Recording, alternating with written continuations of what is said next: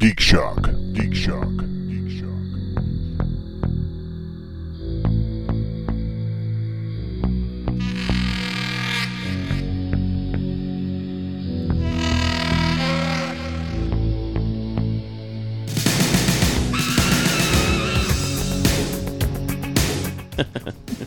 Next time it's the plank. You, mean- you didn't say you you have failed this city. I was gonna say, I want to see Carl dressed in green with a bow. You failed this family. But grand. No. Dunk. Welcome, folks, to Geek Shock number 447. I am Master Torgo. 80s Jeff. Commander K. in Big Black. Good to have you back, man. This, this Yes, is a sir. voice we haven't heard in a while. Uh, Glad to be back, guys. Missed y'all.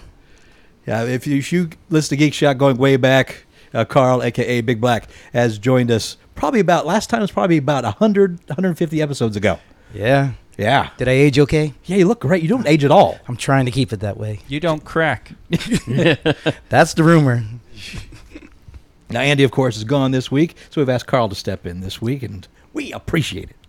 I am more than happy to be here. Now, later on in the show, we are going to discuss Ant Man and the Wasp with spoilers, but of course, we'll save that for the end of the show, as we normally do. That way, uh, you can enjoy the show and then join us once you've seen the mo- show, or just continue if you have. but till then, gentlemen, what geeky things you do this week? I'm trying to think. Oh, wow. Well, it is somebody's birthday today. Oh, That is, Yeah. it is Jeff's birthday. Oh my That's God, right. that's Yes. today. That is It today. Today of Happy all birthday, days. Happy Thank Happy you. birthday, sir. Thank you. I just uh, I had plans yesterday and uh, they fell through, so I Yerk. was running around today. Uh, taking advantage of the free birthday offers that I get in the email, like free lunch, free coffee, free Did you donut. make it to Baskin Robbins? I didn't make it to Baskin Robbins. It's not too late. I know. It's not too late. I may still. I might do it tomorrow. Who knows? I still have a bunch of them that I, I tried to get the ones out of the way today that were like only valid on your birthday, and Ah. then the ones that are only valid for like a couple of days after your birthday, and then uh, most of the rest of them have like another twenty days or so. So 20 Those- days. You get what Well, offers to give, give you? well, some 20 some days? of them they they email them to you like on the first of the month of your birthday, Ah. and they say only valid till July thirty first. So Ah, okay. That's So a those are the ones that- strategic birthday. That's some proper couponing right there. Man. Yes. So uh, yeah, um, gosh, I did see um, Jurassic World: Fallen Kingdom. Ah, was it In the everything you last hoped week. it would be?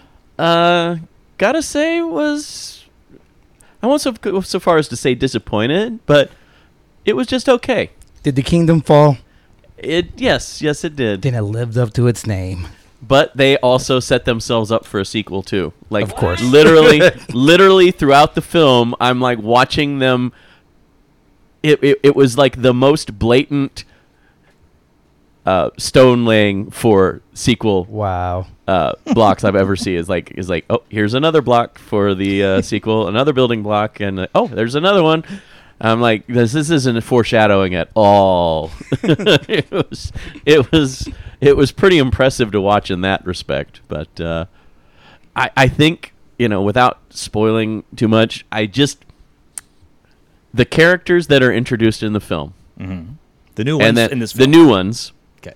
uh, as well as the ones that they're carried over from the last Jurassic World, it was very much apparent early on which characters were going to survive and which characters were going to continue on. So at no point did you really feel like any of the core cast that you wanted to survive were in any kind of jeopardy at all.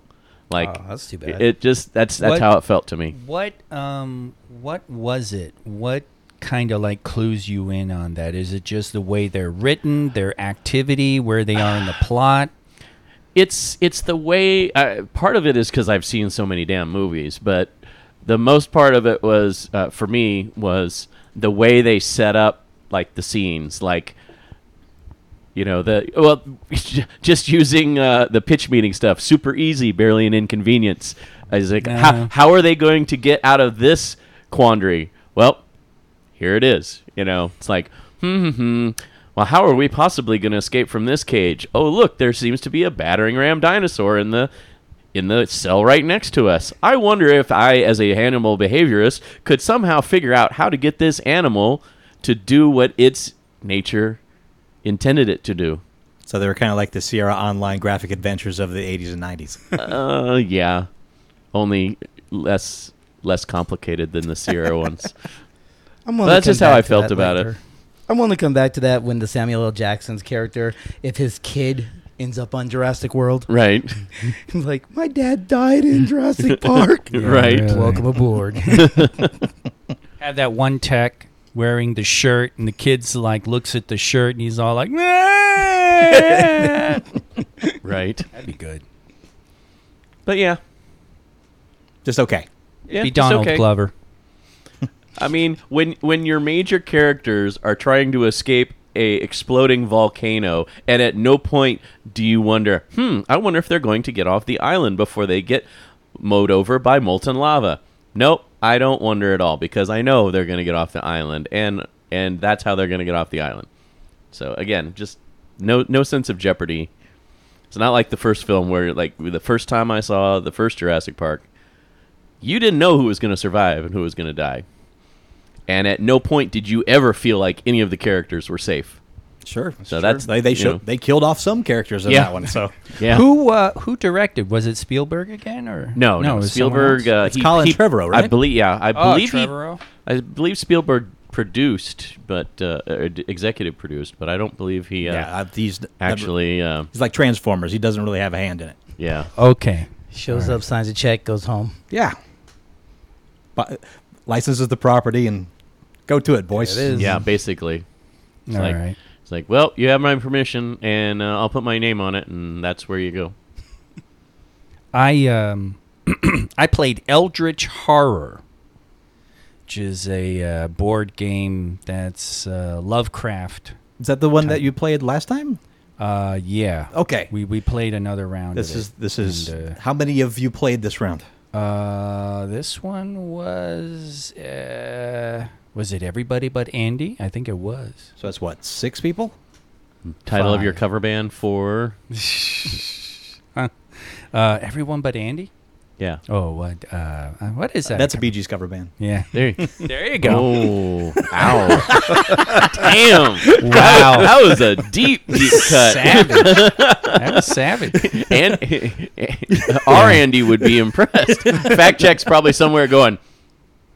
I feel like I'm being called. Um, yeah, we got destroyed again, so it sucked again. How, how, Cthulhu. how, how many hours did you get in this time before That one absolute was suckage? about four going on five. All right. That was a little. impressive. It was a little close. It's a long game. It was really fun. The first time we played it, uh, at some point Paulette was like, "Give me that box." I handed her the box, and she tosses it aside. Two to four hours, my ass. yeah, I remember So- you said that. Now, yeah. now this is the third time you guys have played it. Uh, is it the third or the second? I've already lost count. That's Okay. how long it is. Wow. So, Well, yeah, You, Oh, you keep coming back for punishment, so I'm impressed. yeah. Well, you He know, is then a masochist. then we also played Wrath of a Shardalon, which was I don't know Wrath of a Shardalon. What's that's that? uh, the D and D board game that uses a lot of the fourth edition mechanics, oh, and it's tile based. kind of like Descent. Uh, kind of, yeah. Okay. Except there is no there is no game master. They they actually Ah. developed a game where everybody is in the party playing, and you're drawing cards and you're drawing It's like tho- tiles. like those old D and D modules, the, the solo play where you had to take the, ma- Kinda. the magic uh, revealing marker for each room. not quite, but yeah. No graph paper needed for this one. no, no graph paper. It's all done on the tiles. It's the 21st graph paper century, day. Carl.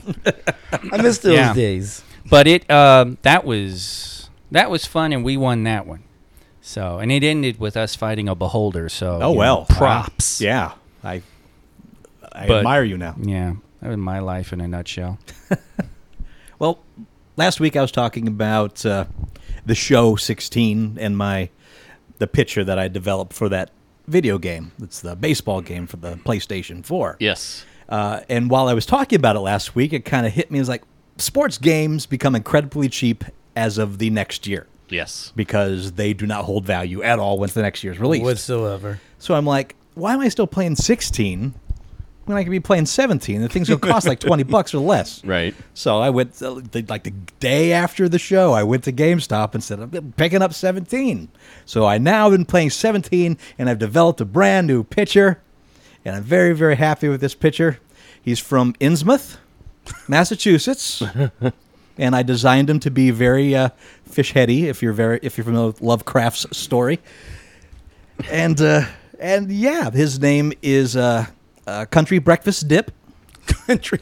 Oh, you changed. You made a new one. I made a whole new one because I was Okay. not happy how that first one turned Not- out. well- he was, he was, he seemed too, he, he, he seemed like a cartoon version of my original picture. There wasn't Yes. much I could do. With Oh, this. cartoon version. That's Yes. you don't want that. Yeah. we- it was the same guy with but with a bigger nose.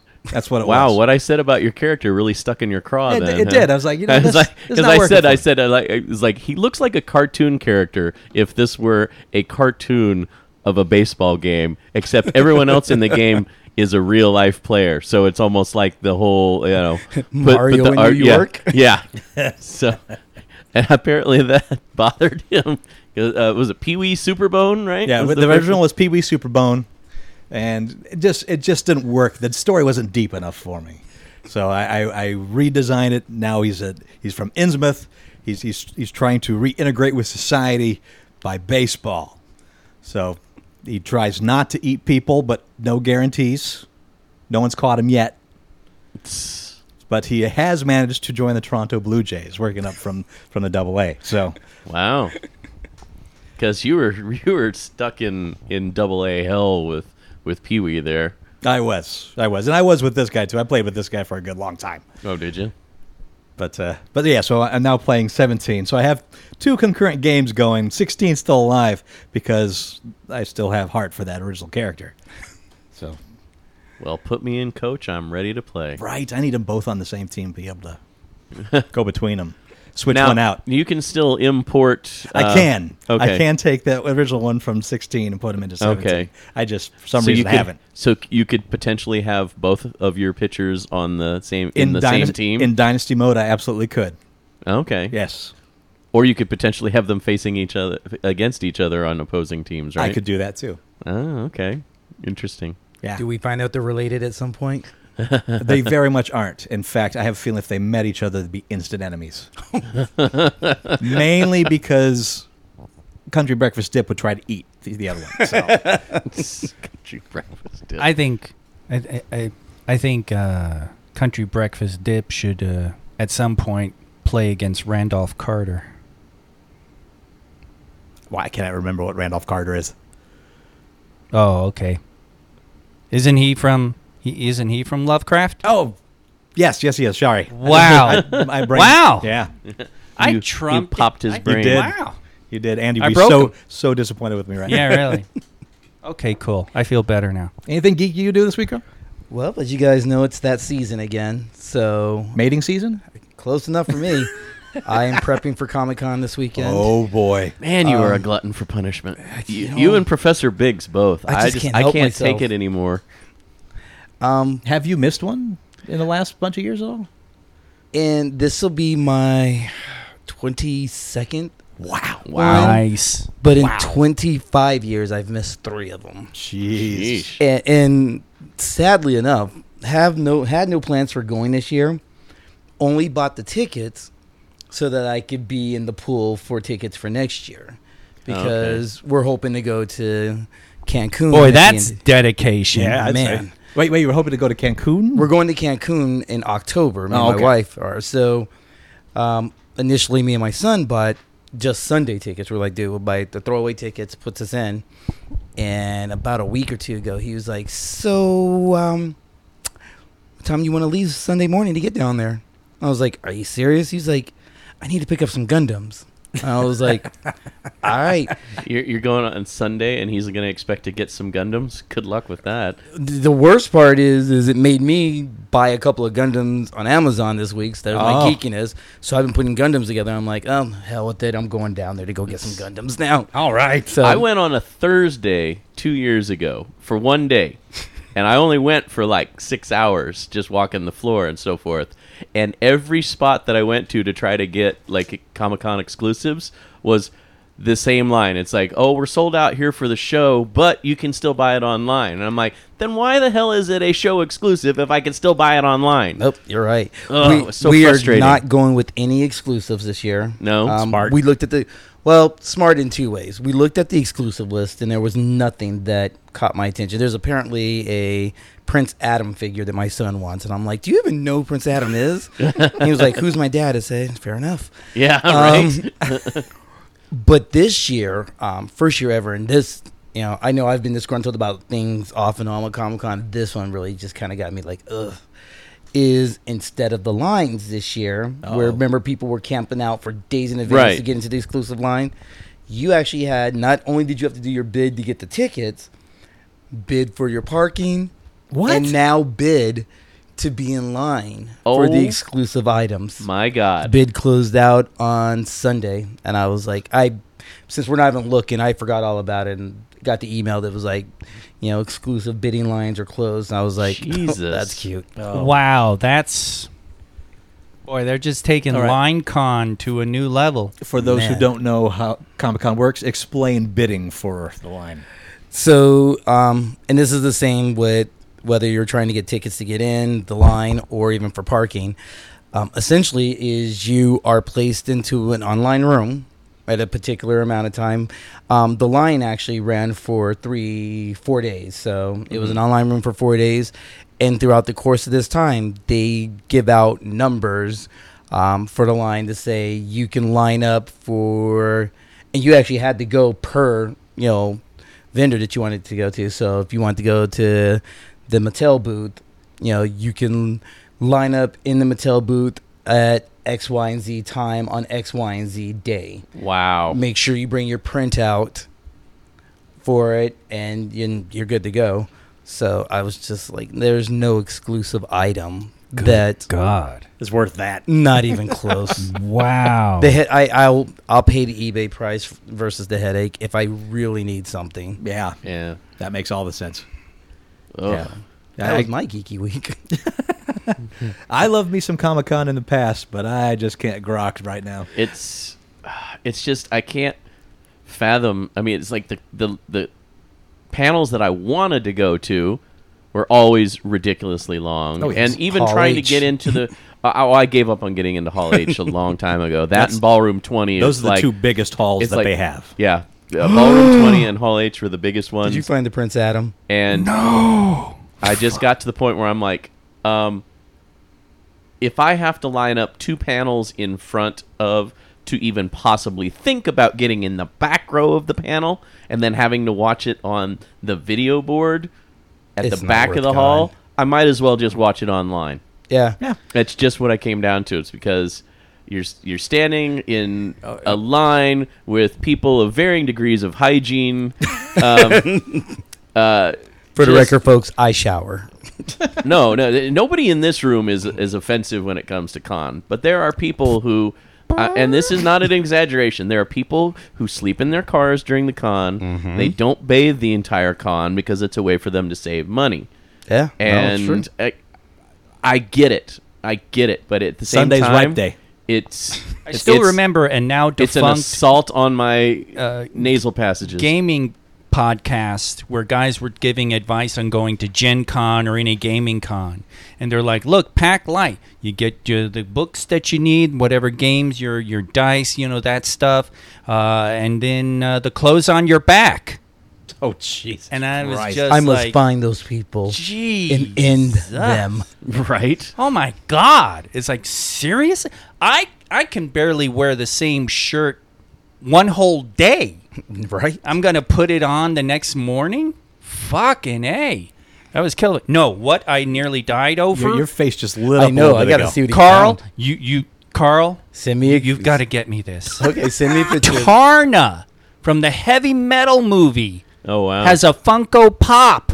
Oh no. Tarna. Send me, send me the picture. I'll, I'll go look it's at all- it. Oh, gonna, it's gonna man. be one sold out on preview night or two it'll be sold out within 30 minutes of the first day of the show Jeff is such a feel good guy. That's why I keep him around. i i try to be positive about most things but con He's has been just there. taught me Yeah. that repeatedly It's beat us all down. that i cannot hope to get exclusives anymore.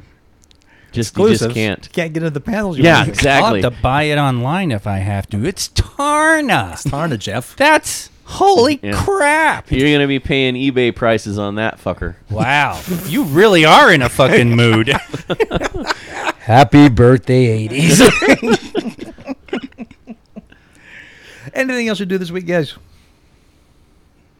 All right, that's my answer. So that means Yep. we're going to move ahead to news you don't give a shit about. Oh, fun. Very quiet. That was for you, Andy. I'm not gonna do your groan, but I'll do that for you. All right, at the end of August, two of the remaining three blockbuster video rental stores will shut their doors for good. Wait, there's still Blockbuster? yeah, there's still Oh, yeah. blockbusters. there. There are there are three, soon to be one. Oh, wow. Isn't one Is of the them like, one in Alaska? Canada?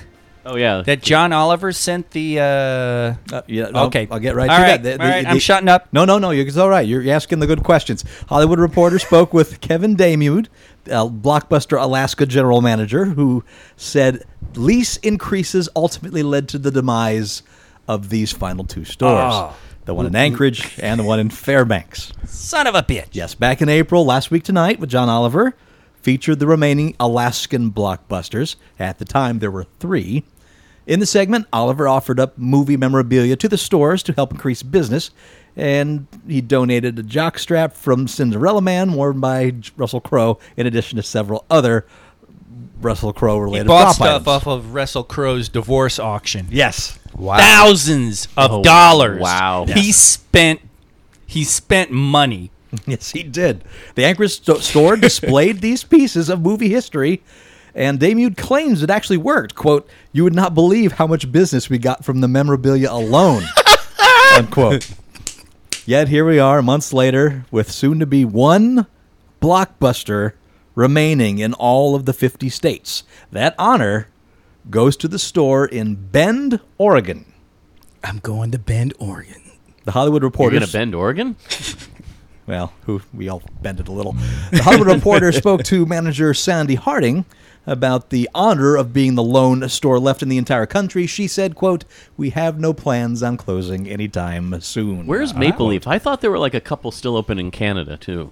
uh, this is, I think, a stage thing. Well, I, yeah, I realize that for this story, but I, I thought there was like one or two. in- See, see, we lose out by not having the Canadian on the Yeah. on the on the floor for he's international. probably not even listening to the show. Did either. anyone He's think to just- call this lady who said they have no plans on closing anytime soon and let her know that the other thousands had no plans of closing anytime soon? e- So, if you need your blockbuster memorabilia, I recommend a quick Oregon trip. Will my card still work there? Yes, It I still probably actually should- have it- my yeah, card. it should. Yeah, why shouldn't it? You'd probably just a little transfer. Yeah. I probably have one in a box somewhere. I know that it. Sometimes I would just discard them in like a like a drawer, and then when it was time to move or whatever, I'd just dump the drawer into into a box and put it in the truck.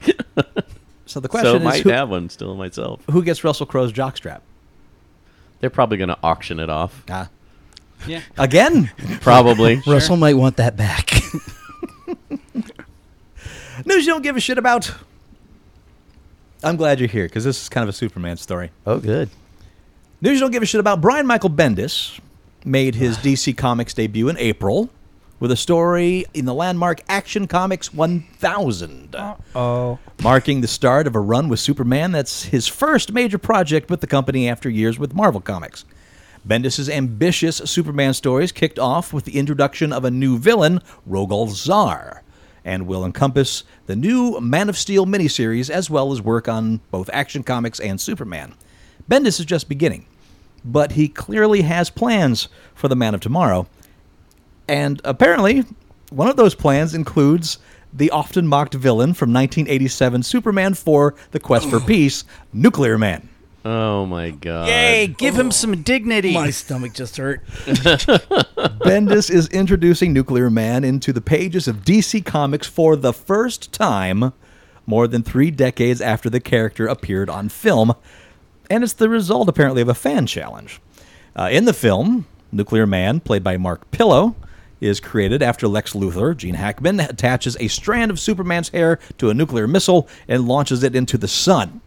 This generates the solar powered supervillain with his jagged N costume and silver claws that crackle with radiation energy That's how he came about. and are apparently dangerous enough to severely not injure remember that? Superman with a single scratch.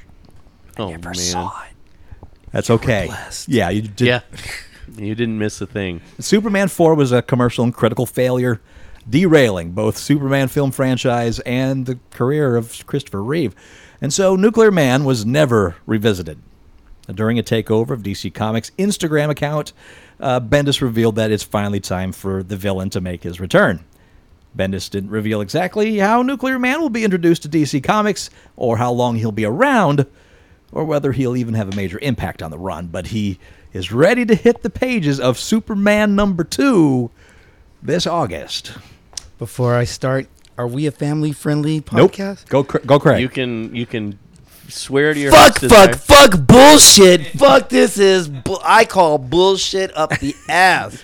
So, first question I have yes. does adaptation of a movie that's placed in the comic book count as being introduced into a comic?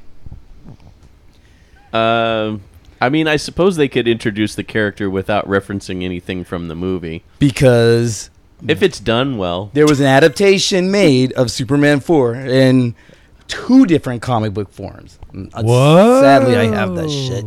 'Cause I have to have all. I, it doesn't surprise me that you have those. Second, I, and I love Brian Michael Bendis. I do. I appreciate his work.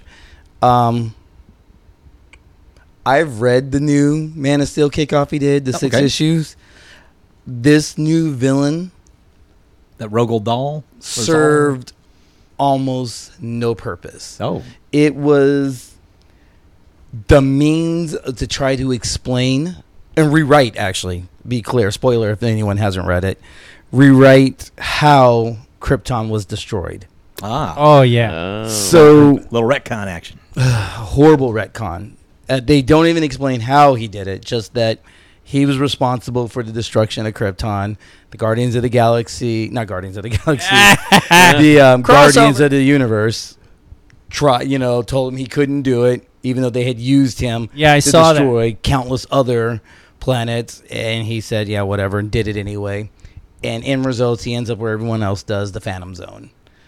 Um, I have not picked up the new Superman issue number one. It comes out this week. So yeah, this week it comes out. So hopefully Well, Oh, this we'll is your get- your lead in to Nuclear Man. yes. Hopefully this will get us somewhere. The Nuclear Man concept. Nuclear Man was a movie riff take of the original character Kryptonite Man. They just couldn't find a way to work it as with Kryptonite and justify how Superman would come back from that fight in a movie form. That's so they went with the genius maneuver of a piece of hair on a rocket. okay. that explains it. on a rocket that Superman threw into Yeah. the sun. into the sun. yeah. he um, did it himself. He did it to himself. yeah. I, I just and the unfortunate part, and we we dealt with this with Grant Morrison with his run on the Justice League. We dealt with this with um, McDuffie's run. A lot of things is you get these great writers that get to step in and get their take on it, but their take never lasts, and we end up retconning it Yeah. a year or so later. Sure. So I just I would like to see him take existing characters, take storylines that maybe didn't have a good wrap up or characters that weren't treated accurately in the last, you know, 20 years and there's plenty of them to go around, especially coming off of the new 52. Let him have a crack at that and course correct the written DC universe versus him introducing a bunch of new characters that are gonna end up being nothing along the way. That's just it got fuck God sorry. Wow. I feel for you. Well, you know that Bendis has got that contract that he can do whatever he wants. Yeah. But so That's the only again, way that Uh-huh. DC could get him. so did Mark Wade, so did Grant Morrison, Right. and Right. Aha. what- I mean, so there. But essentially, what's, what ends up happening with them? We end up defaulting back to Jurgens or John Burns stuff. You know, we always end up going back and referencing what was done before them. So We're going back to the well. Well's Yeah. dry. Well, Well, we'll dig deeper. Yeah. I like Bendis, but I have to admit, when I was reading that, because I always liked the tragedy of Krypton. Yeah. you know that it was just it was just going to happen, and they were ignoring this phenomenon, and that was it. But now because that it, it's, it's it's it's cl- sh- it strikes close to home with the way our sure, Earth is Sure. is slowly dying. it and- could happen yeah, to us. Yeah, exactly. Now, now except it's we don't like- have a rocket to send a you know, know. potential other world savior Now, into now the. we have a into the president universe. that's going to take care of everything. Just That's Oh, true. okay, that's right. That's You're true. I'm right. Thank I'm you, sorry. Putin. Yeah. But uh, Ooh, damn. Ah. Oh. yeah. Well, you said president, right? Okay. that's good. Um, but you know, th- this whole Krypton was deliberately destroyed. As soon as I, I I read that in some promo stuff, and then I saw the issue, I flipped through it. I was just like, mm, And the thing is, if he has a bigger plan, it'll be, you know, we'll see if there's a payoff. Like, one of the things that took place in these books is with little to no ramification, they destroyed the city of Kandor. oh, I uh, Oh, wow. yeah. Like, literally, guy breaks into the Fortress of Solitude, says Kandorians. And then the next panel, Superman shows up and he's like, they're all dead. Uh. and it ends the entire storyline with them doing the floating candles for the people of the city of Kandor. Like, Hmm. really Candor? Yeah. Like that's been a staple mark Yeah. of And the that's kind of a- Superman Brainiac. Boy, and that's kind of a quick and easy way of just Yeah. getting rid I of think it. you're right, Carl. I'm sensing a uh, another DC reboot in a couple years. Ah, let's throw away all the past and just ignore it. yeah. Destroy everything and start anew. The new Oh, wait, 42. th- this was on Earth Bendis. Earthbenders. I will say this much. The one thing that did come out of his is, as everyone knows, the big headline that was also with Action 1000 is that he was going back to having the red briefs. They actually uh, wrote in why he go, why he's back to the red brief. So, and they did it pretty decently. They removed Lois and his son are going on some cosmic trip with his dad, who, again, spoiler if you guys didn't That's- know, that's- Jor-El's back. Uh, Um, yeah. Oh yeah, I saw that. And I did so not. he gave Lois his Superman suit that he had been wearing without the brief, saying that it was an armor that'll kind of take care of you and keep you updated. And she's like, What are you wearing? He's like, I'll find something. And he pulls out the old suit. So, Ongoing comics are truly the soap opera of, of man. little boys. hmm. Okay. but you've never seen Superman 4K? No, How did I- that happen? Dude, I saw Superman 3. That's how it happened. He was warned off. by- You didn't Yeah. know that it could go lower? Yeah, I- as soon as I saw Nuclear Man in the TV promos, I was like, eh. Uh, no, no, I'm sorry. The, the missiles in the net that he throws. then I was like, eh. So it, you know. but John Cryer. Right. Kay gave it It's no the deal chance of for steel. redemption. He's Oh. like, Superman 3. eh." Yeah, wasn't it? I remember an interview with Christopher Reeve, and I don't know if it was after four. It should have been after four, but I, I, I hate to think that it was after three, because he he participated in writing four Correct. or something. Yeah, he. And- uh, well, the only way they could lure him back Yeah. was with the promise of you know trying to establish world peace And- in the and- in the Superman universe. Yeah, and he's he's talking about the the I he's talking about the next movie, and he goes, "Yeah, there were some problems with the last one," and it was just like, "Yikes!"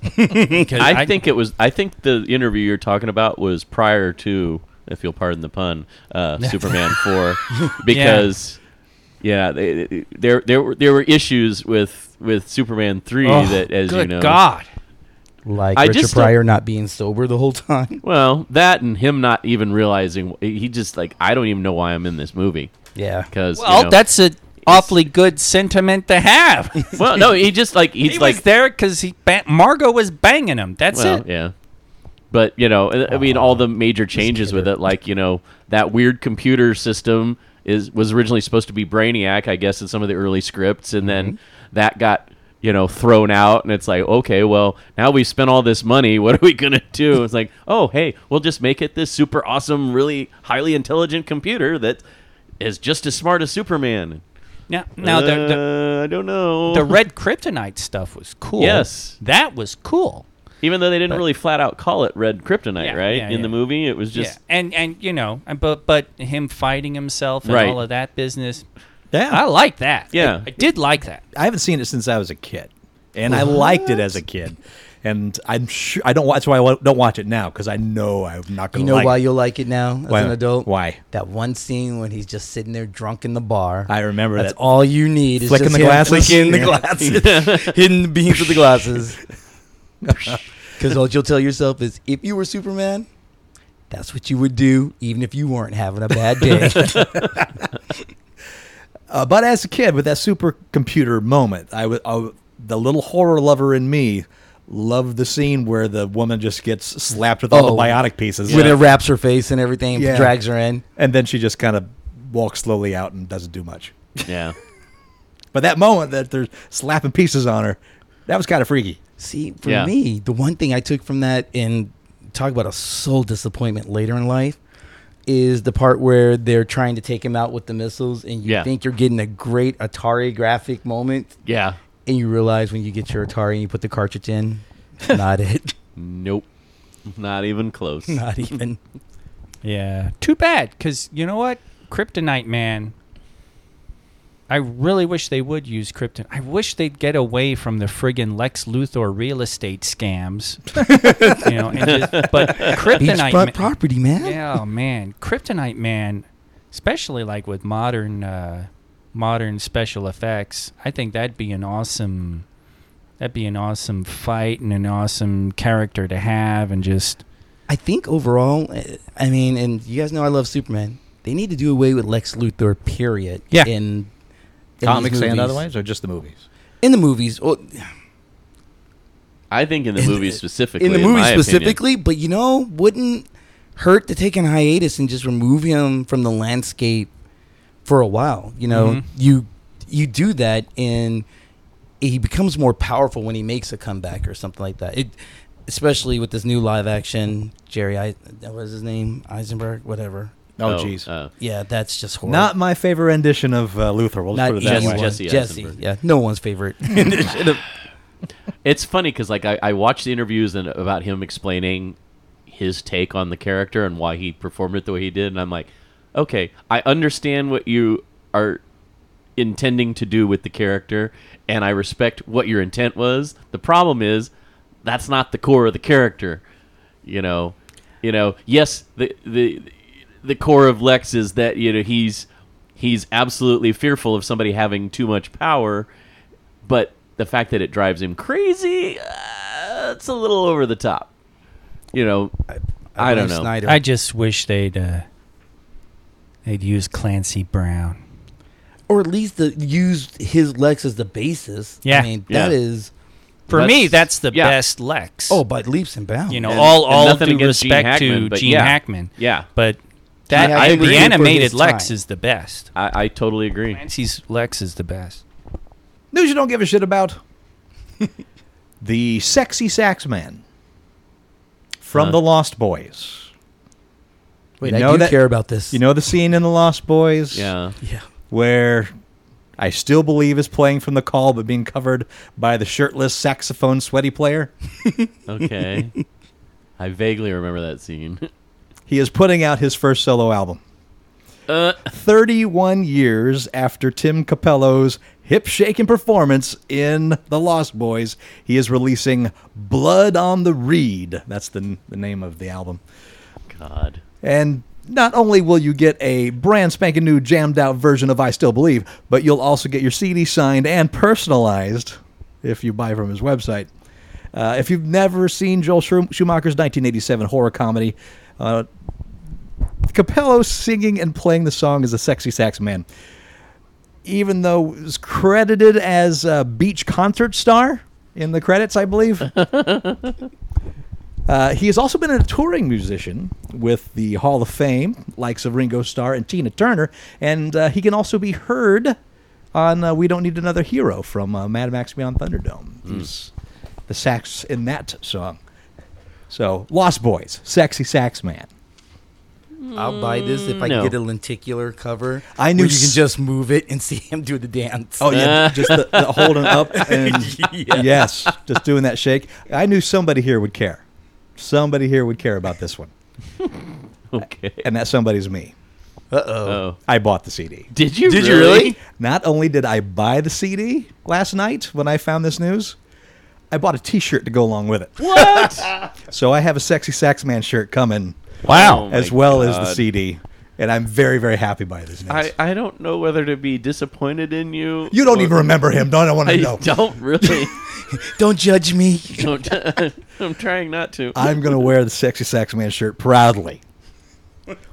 Because I love the Lost Boys for many, many things. Oh, yeah. it's it's a fun comedy adventure. It's vampires, both scary and non, and then there's sexy sax man. This the weird scene that just doesn't seem like it belongs in the movie for some reason.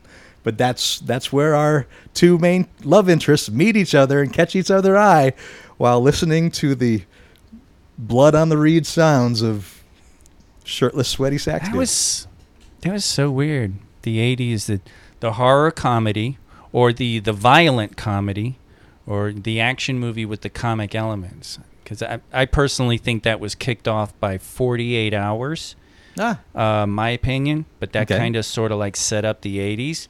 But you you had the humor, but you have stark violence that really transcends the humor, and. You, know, you know, I think I can throw one behind uh, 48 Hours. Uh, the American Werewolf in London. That w- that was before. I'm sure. I'm pretty sure that's before yeah, 48 because Hours. that's that's the iconic. yeah, that's you that's know. the comedy horror movie. Mm, right. Right. And and okay. Well, they didn't have a musical performance, This is true. but they did have the transformation during uh, The- Bad Moon, Yeah, and and that is fantastic. I'm trying to date the Evil Dead 2. Was that way after? Evil Dead 2 is after that. Yeah. Yeah, and I would also I would put that in a different category simply because it it was it was kind of indie as opposed to mainstream. Mainstream. as as opposed Okay. to mainstream. Cuz the one of the points I was getting to is they also seem you have to have one live musical performance in the movie. Like 48 hours, you you had the bus boys. Right. You know, you had one live performance where they kind of played and it was just it it was so it was what a weird combination of elements.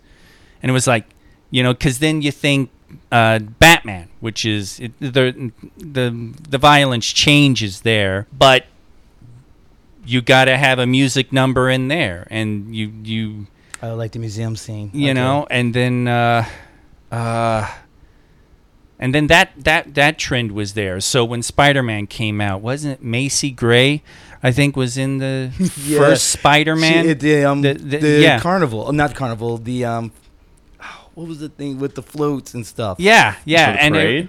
yeah, the parade. Thank you. yeah and it was it was uh, uh, it was so funny because i was just like uh they're trying to replicate prince and you gotta have a musical and it was it was just weird And I think that's what really weirds me out about The Lost Boys versus these other films because when they had these live performances, they were by established artists or ar- artists they were trying to establish. Right. The Bus Boys were really tight with Eddie Murphy.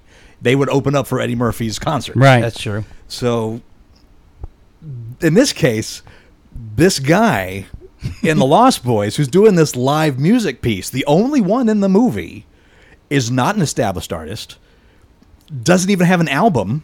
He's, he's basically a backup artist. He was hired to be a sexy sax man and, and act like he's fronting this group that these two people can meet at.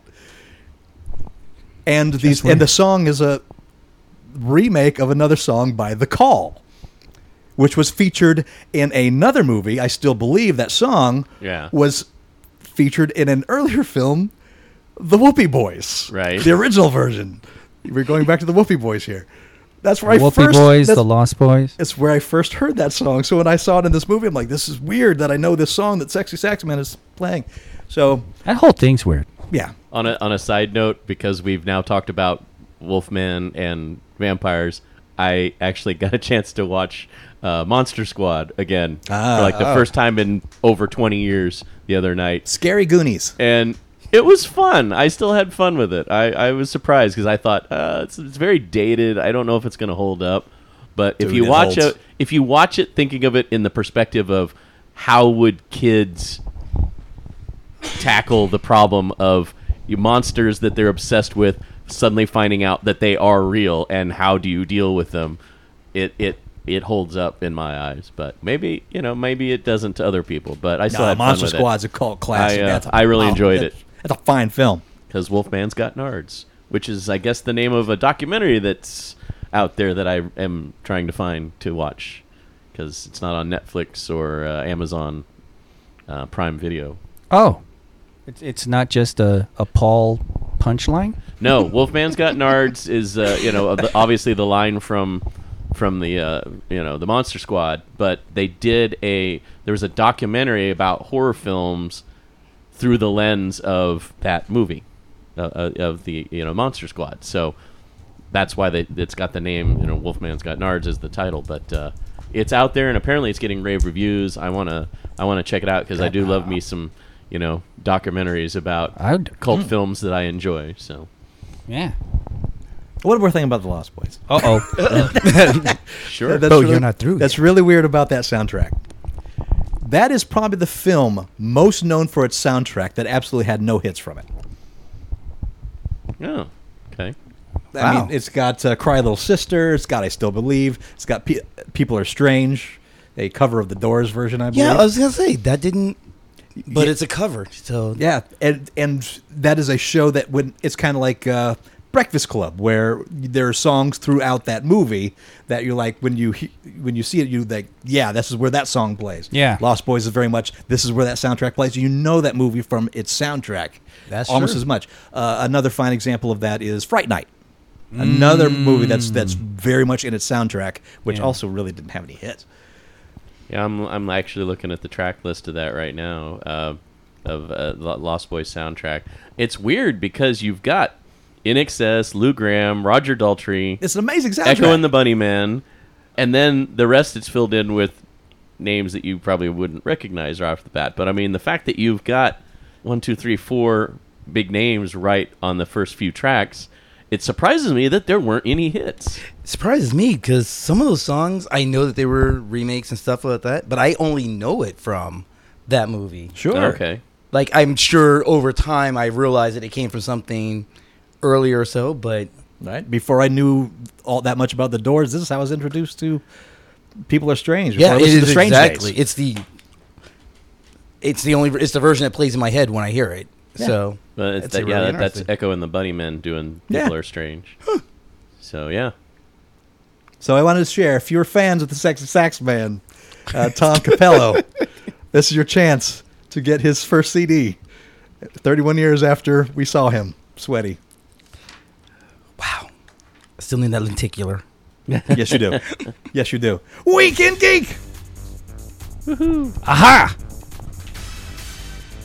Marvel Studios' Black Widow film has a director. Green Wow, light. really? yeah, right. Green light. Kate Shortland, the Australian filmmaker best known for the post World War II drama Lore, will helm the feature starring Scarlett Johansson as Natasha Romanoff. Uh, Shortland's hiring caps off months of searching that saw Marvel reportedly meet with as many as 75 different filmmakers for the project. Wow. With Johansson reportedly in her corner, Shortland won out, which means she will likely be the first woman ever to be the solo director of an MCU film. Good. Uh, next year's Captain Marvel is co directed with Anna Boden and Ryan Fleck. And Patty Jenkins was set to helm Thor the Dark World before departing over creative differences. Uh, Black Widow's latest draft is scripted by Jack Schaefer, who wrote The Hustle, and will focus on Romanoff's past before the events of the first Avengers film. Her time as a Russian agent has been heavily alluded to throughout the MCU, particularly in the first and second Avengers installments, and her solo film will likely explore that in much greater depth. Johansson will next be seen as the character in the as that character in the fourth Avengers film next spring, and Black Widow does not yet have an official release date. Finally, getting the Black Widow film. yeah. And I'm actually glad they picked a, a female director too, because you know, it's you know, it's not that men can't direct films from the female perspective, but they don't do it as well. Patty Jenkins and Wonder yeah, Woman. I mean, exactly. That's I was really just all you gonna gotta say say. Patty Jenkins and Wonder Woman, and Patty Jenkins coming back to direct Wonder Woman. 1984, I think, is the title. just saying it. Just just saying Yeah. that brings the soundtrack Yeah. pounding in my head. And so, yeah, I'm like super excited that they reteamed for that. So, I mean, yeah, good on them for both getting Oh boy. that movie made. So, I, I want to hear the, the, the Wonder Woman theme. You know that. oh, like da-da-da-da. like have it playing like on a But- TV in the mall or something because But like but but I, I want its simple minds version with Oh. reverb and Yes. electric piano and the whole '80s everything. Yeah. Just give it the '80s treatment. Feature it in the soundtrack. uh, no, I was gonna say what they could do is like apparently there's a scene in the mall where um, Chris um, Chris Pine's character. Pine, thank you, his character is walking in because that's one of the still photos they released from the behind the scenes. He could be just walking in there and then pass by like s- a set of TV banks or whatever, and not necessarily have Wonder Woman on there, but you could have like the instrumental version playing in the back, and it would it would be subtle fan service, but not detract from the movie. Is he Steve Jr.? They know have yet. not Said said yet. I don't really know what's going on with that. 'Cause- No, I don't think anybody really knows other than the people involved in making the film. I know that in the Captain America movie, they made Sharon Carter uh, a niece, I think, of Right. Peg. In the comics, she was the daughter. Yes. and Yeah. certain people have comments to make about that, talking about how awful that is. Which I'm like, you know what? He's not a 90 year old man. Yeah. He's a he's a 30 something who got stuck in ice for decades. Right. So I don't think. But anyway, people judge. But I really want to know if these same people are going to make a similar judgment when Steve Jr. comes walking along and uh, Diana gets. Uh, Because didn't they do the same thing in Oh, I Hook? will judge. Wasn't uh, uh, Peter's wife the daughter of Wendy in the move the movie Hook? You know what I'm? You, nobody knows what I'm talking about. I don't remember enough about Hook to Okay. answer this question. I don't remember being sober. oh my Oh, really? God. yeah, something like that. I can't remember. But yeah. I mean, it's it's it's been probably more than 15 years since I've But seen nowadays, that movie, but- people are just oh, they get all squeaked out about you know any kind of age weirdness, any kind of generational weirdness. I think the weirdness would be, I w- well, first thing I would be concerned about if I was Diana is, wait a second, he got together with me and there was a kid floating around out there. be a little upset about that. Um, the other Grandchild? thing I would probably Has It- to be a grandchild or great grandchild. Exactly. I guess maybe the weirdy thing would be is yeah, if if I was Steve the third and this lady, I mean, granted, if Gal Gadot was hitting on me, I probably wouldn't say much of no, but right? but like, oh, so you got together with my grandfather? Now you're looking at me like that? It just seems that weird from that angle. There is that. Hmm. I don't know. I got a But- feeling they're not going to go that. He must direction. be a nephew or, or But keep grandnephew. in mind, we never actually see Steve die. We have no idea. Yeah. ah time the tunnel. explosion throws him through time. yeah. It, there Actually, could be that would be yeah, cool. Who kinds? It could be the Bucky syndrome for all we know. Dun, dun, W- dun. Winter Trevor, Steve Soldier. All right, a little, little bit of sadness here. Uh, George Jensen, not Jetson, Jensen, Uh huh. the production illustrator of Return of the Jedi, died at the age of 87. Jensen worked in the film industry for over four decades before retiring in 2003. In 1984, he received an Oscar nomination for visual effects for his work on 2010. Uh, Jensen began his career in 1964 working as a storyboard artist on Lost in Space and went on to work as an illustrator on such projects as Land of the Giants before serving as a layout artist on Star Trek The Animated Series.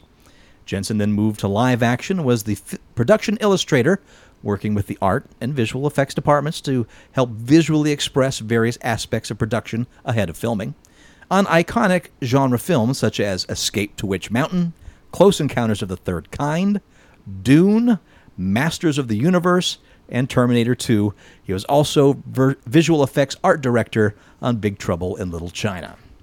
So he's the reason why those movies looked the way they did. Wow. Yep. You know what did him in? He probably seen the Last Jedi. Is, is that what did it? That's what did him in. He was like, oh, Oh. All right, soon? you're not a you're not a Oh. Last Jedi hater too, are you? Yep. Yeah. Okay. Look at his eyes. Uh, yeah, I was gonna No, say no. I s the the pause was enough. maybe Okay, you guys good. You can throw away the, rest of the news, and Maybe you guys can clarify because this is the problem that drives me nuts. And if you haven't seen the Last Jedi yet, you shouldn't be listening to this podcast. Right. don't worry, we Yeah, I was talked gonna about say, it yeah. plenty. Yeah, we already had the Um, spoilery.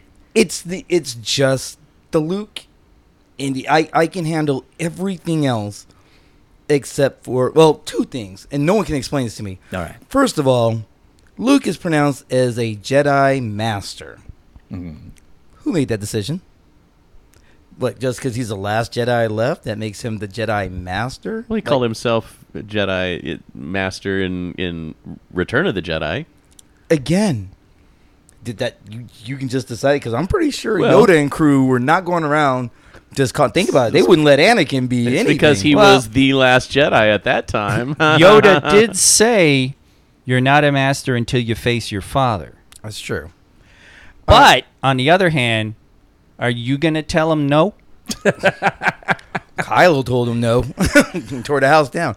No, it was just for someone that was supposed to be that iconic, and the Force Awakens built him up to be this way. That his demise was one powerful Force illusion, for lack of better phrasing.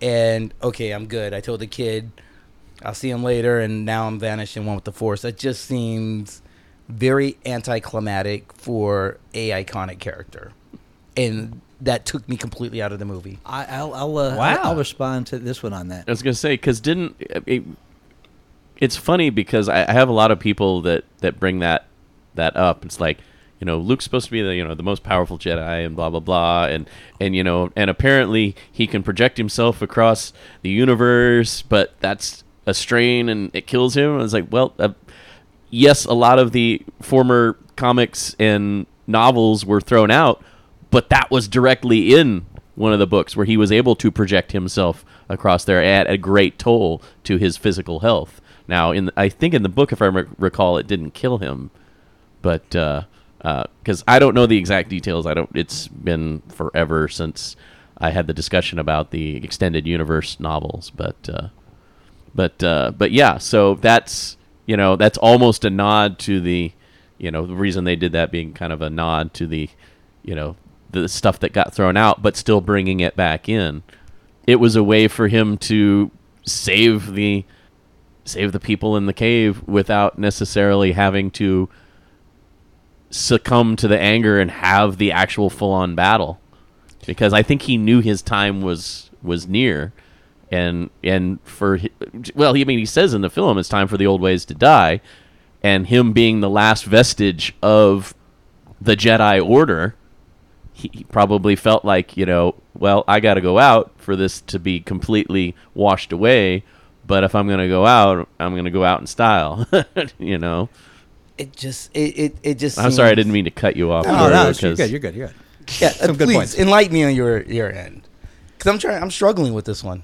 With uh, what what part exactly you're struggling with? Though? It, like I said, just and That- I that- understand that making him a Jedi Master or no, how no, no, he went not out? the making the Jedi Master. That one just was like, Oh, oh, okay. who made that decision? But it it just the the way he was underutilized, in my opinion, for the buildup that they made to get to him, and then would appear from a moviegoer standpoint, and Mm-hmm. this maybe this could be why there's such an outpour, is from a movie perspective, he's underutilized, and then simplistically dispatch. He you know he does the force hologram or you know projects himself across the thing, across the universe and everything else, but the end result. I mean, he doesn't really. He just kind of shows Ray a little, but doesn't really teach Ray anything. Right. I, I On think purpose. that was intentional, yeah, because No, I know, and I get that, but it just the overall arc, like the end of his overall arc, just like I may Well, not have we been have happy to- with Hans, but I, I- from from the hero's journey perspective with that that arc His Mm-hmm. arc ended in Return of the, Return of the Jedi. Jedi. He's now taken on that mentor role in the, the storyline that they set up in Force Awakens. But when we get to Last Jedi, we realize no, he's not taking on that mentor role like Obi Wan. He's rejecting it. He does not want a teacher. So he kind of teaches her by not teaching her the old ways and says, You've got to go out and find your own way. The Force is open to everyone now. What do you think, Good luck. Todd?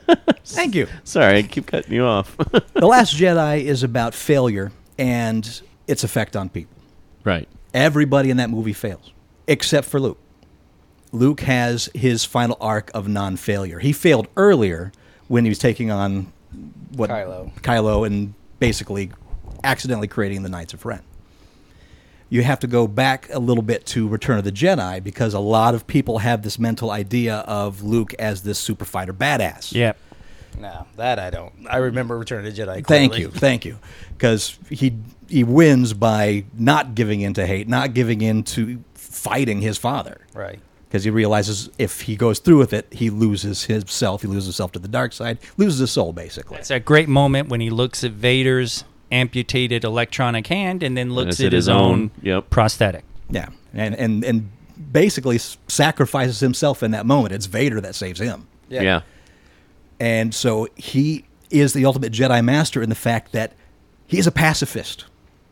Okay. and has been since. He has not trained people. He starts training people uh, when he's asked to by his sister and best friend, by relatives. Okay. and and that ends up scaring him because he sees the dark side growing, and of course we see the failures of that in that film. He makes his ultimate sacrifice in helping everyone else escape. That is his what Yeah. all he is doing there.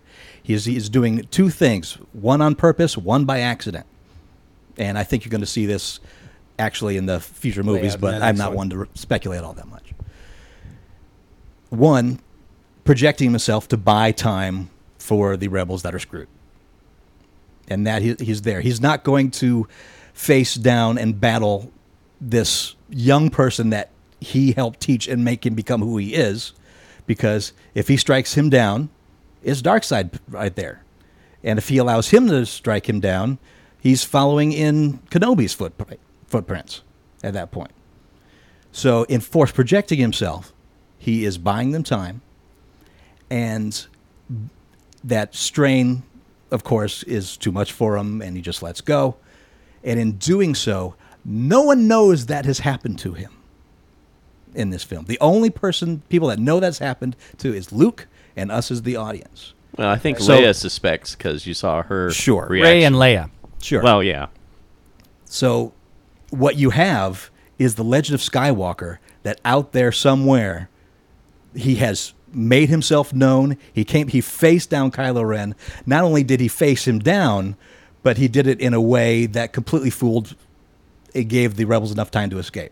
Okay. The last thing the rebels saw was him eh, versus Kylo Ren. Well, and, and yeah, you also play into that that you know he's supposed to be the most powerful of the Knights of Ren, Sure. and he got fooled by And- Luke and you too. have- and you have he the- at no point realized And you until have it the- was too late that that he was not facing the actual Luke. Indeed. in and you person. have the entire First Order witnessing this happen. yeah, At least what's left of his group of it. okay. And, and so shaking you, their faith in him as a leader. Too. So, in his trying to escape this whole idea of becoming some legend, he becomes the very legend that the rebels need, the hope Yeah. that the rebels need to hang their future He's a on. New Hope. Patong. mind Yeah. blown. How do you feel Uh, about that? I mean, I may have to go back and watch. The only other thing, which is not. Yeah, I was gonna real say, big- how many times have you seen it? Because it took I've me seen a it tw- couple viewings to I've really. seen it twice now. Okay. Um, I will also say, not real thrilled with how they got rid of Snoke. I feel like we didn't get. Oh wow, it's it's so funny because I love all of the defiance of expectations. It's like I went into that movie like, oh, I- okay, we'll learn a little, about, bit about Snoke. This is going to Maybe be that's cool. what it- maybe that's my problem. Is and and then and then they just did that, and I'm just sitting there. I was laughing to myself because I'm like, ah! especially like when he comes Yeah. in. Yeah. And and Snoke's there and his tongue's hanging out of his fucking mouth and his eyes are Um, rolled up. It was just like this is fucking great. I just love it. and that and and the parentage of Yes. Ray.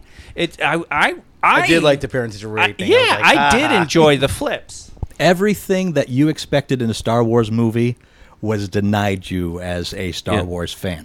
And you either run with the movie as it's going, or if you have expectations set up going to this movie and those expectations get knocked down, then yeah, it's probably going to bother And you you a little spoke bit. to that, Carl. You said if, a little bit before. I, I wonder if this is where most of the blowback came from, and I think it's true. I think Yeah. that's exactly it. Because a lot, I mean, you understand just as Todd was illustrating Luke's pacifism, but I do know from watching shit on YouTube Oh, most that of a it goes. lot of the haters wanted Luke, and you know what? Well, I it's- wanted Luke to kick ass, but when they didn't do it, I was sort of like, okay, this is this is cool. I'm liking the subversion. I'm It- liking the turnaround. it was what it needed to be to proceed with future episodes because you really have to kind of shed the Skywalker. Forget the arc. past. And I was just about to say, I think that's where my problem came from, and I need to go back and look at it with fresh eyes, is I've always looked at Star Wars as a Skywalker story, which is why a lot and of people This one is not. either loved or hated Rogue One because a lot of people like myself that loved Rogue One thought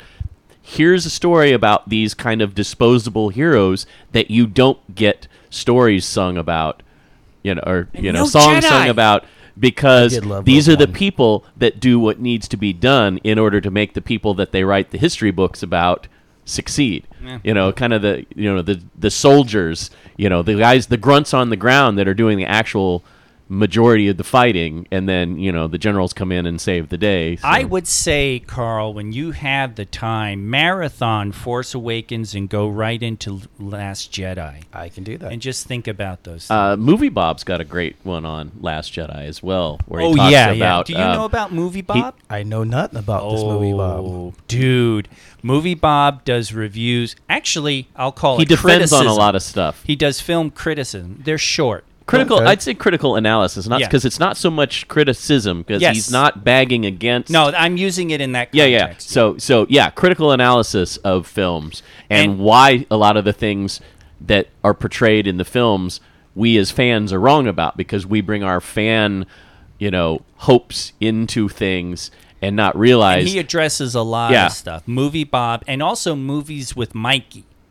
That's another critical analysis dude. Okay. You you need to look up on YouTube movies with Mikey. Okay. And look up his Star Wars stuff and watch it in order because his first his very first thing when he talks about Force Awakens he he does a sublimely beautiful this is what Star Wars is all about and it'll bring a tear to your eye. it Okay, is if fantastic. Eh, I pull up movie with Mikey and Mikey Close shows up, I'm coming for I was, gonna, I was gonna say I forgot about the movies with yeah, Mikey movie one with because Mike that one and was Movie really Bob. good. Movie Bob Those are two excellent does a ones. very good nerd because I think movies with Mikey I, Mikey he's kind of filmic yeah. Okay. But movie Bob really comes in with a nerd, but a serious, uh, a mature nerd approach that I really appreciate. Because I'm tired of the nerd hate, to be honest. Oh, and God, I, I'm I love exhausted. when people bring out the positive things about. At least, at least when Carl stated his Yeah. Yeah, no. doubts, Yeah. he was he, it was reasonable, and we Yeah. could talk about it. it's, I not, mean, it's not a hatred for the movie. It Right. just, I, the best way you guys put it, it didn't meet the expectations that I unfortunately walked in with. yeah. Where it's, and if you really think about it, it's kind of the same with um, Infinity Wars. I'm not sure why this one bugged me, whereas Infinity War didn't. Like, I loved Infinity War, and I was Yeah. like, perfect ending. Yeah. So, uh, crazy. Well, and Infinity War itself, it's it's a film about failure. Everybody in Oh, that yeah. film, except for Thanos, failed, and they failed miserably. And even Thanos had to make an incredibly painful Oh, sacrifice. Yeah. I you, Didn't look so it- painful. one of the, Yeah. the thi- I guess the It thing really didn't. that kills me about about the hate is we are in the golden age. Oh, of yeah. nerd culture. Absolutely. This is our this platters is- are full, Oh my god! and we should the cup be runneth over. and we should be enamored by that fact. And there's just so much be- so much hate out there. It's like, ah, you've given me everything I've always wanted in my youth and my adulthood, and now I hate you for it. Yeah. And it's just like, wow. We got more Star Wars movies. We got comic book movies Yeah. that are big fucking budget and, And they're actually getting successful. Oscars and shit. And it's just like, why are you so angry? Yes, fans, we are taking over. Yeah. Ah, it Took us just 40 kills me. years, but damn it, we're here. wow, we got way off topic there. It was a good one though. It was. Thank, uh, thank you, Mr. George Jensen, for all the work you did. yeah. I love. I love. No, seriously though, his, his Uh, his Return of art the design, Jedi? amazing. You know, Ewoks might it kind of drive me crazy. Some of the forest stuff was cool, but I love I love watching Jabba's palace. I love Yes. watching that whole beginning. I'll I- I'll throw it in and turn that on and watch it anytime. I agree. Sony Pictures has officially given the go ahead for a sequel to 2009's horror comedy Zombieland. The original cast of Jesse Eisenberg, Emma Stone, Woody Harrelson, and Abigail Breslin will return Nice. for the follow up. Ruben Mm, Emma Fleischer, Stone. uh, who uh, wrote Venom, is also coming, also, who's directing Venom, is also coming back to direct. nice. Uh, bringing in over 100 million at the box office, Zombieland was a subversion of the undead genre. Production will begin on Zombieland 2 in January 2019 with a theatrical release planned for October of next year, just in time for the property's 10th birthday. Wow. Nice. What That's a cool. Great Lex Luthor Yeah.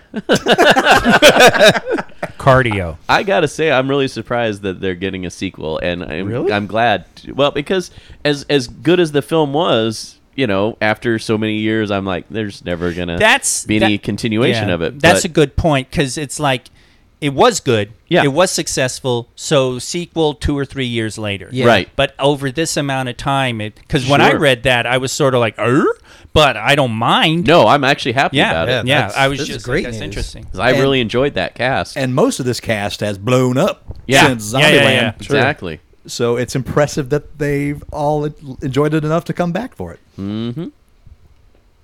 One of the earliest pioneers in the world of action figures is prepping a nostalgic resurrection. Oh my god, yeah. promoting a new line of toys at this year's San, Die- San Diego Comic Con ahead of their debut in stores this fall. Mego Corp, the company Wow. that innovated some of the earliest cross merchandising action figure toys for cartoons, comics, and pop culture fans through the 70s and early 80s, is launching a new line of figures based on characters from DC, Star Trek, Firefly, Charmed, The Wizard of Oz, and more beginning this October under the direction of Marty Abrams, who inherited the family owned business from his father in the 1970s. The company says its new line of toys will be sold under the Marty Abrams Presents Mego brand name. A little, little ego in that. yeah, a little bit. Carl, have you watched Toys That Made Us? I have. Okay, I've, yes. because it, it, it- that's I wanted to make sure you had seen that series because it's great. And the Mego when they- Yes. the in the second season, it's funny watching watching old Marty because he's uh, he's a hoot.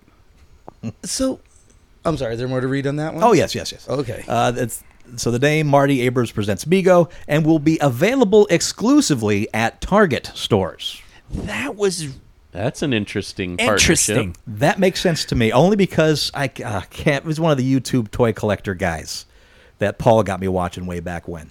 Uh, but he had a recent uh, episode about the mess that the action figure world is in right now because Right. there are so many people making them and no one has a place to sell them.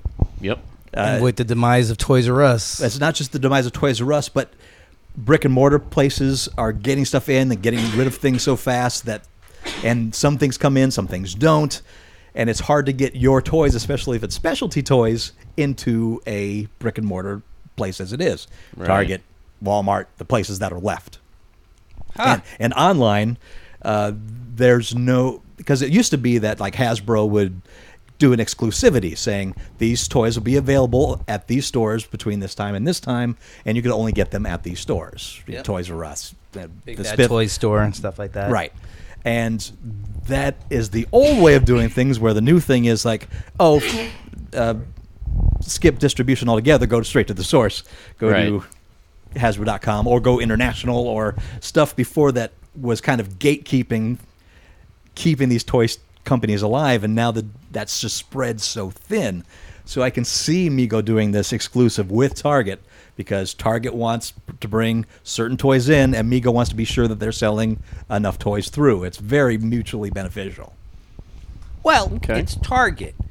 I mean, at least you know it's it's it's uh, pl- it's available everywhere. It's you know some of those exclusives would piss me off because it was obviously like some chain or something that was trying to drum up business because you know it needed it. Whereas Target, you know, that's that's a pretty reasonable outlet actually. So So no one. Ha- I'm sorry. Is there more on this one? Uh, there is, but go ahead.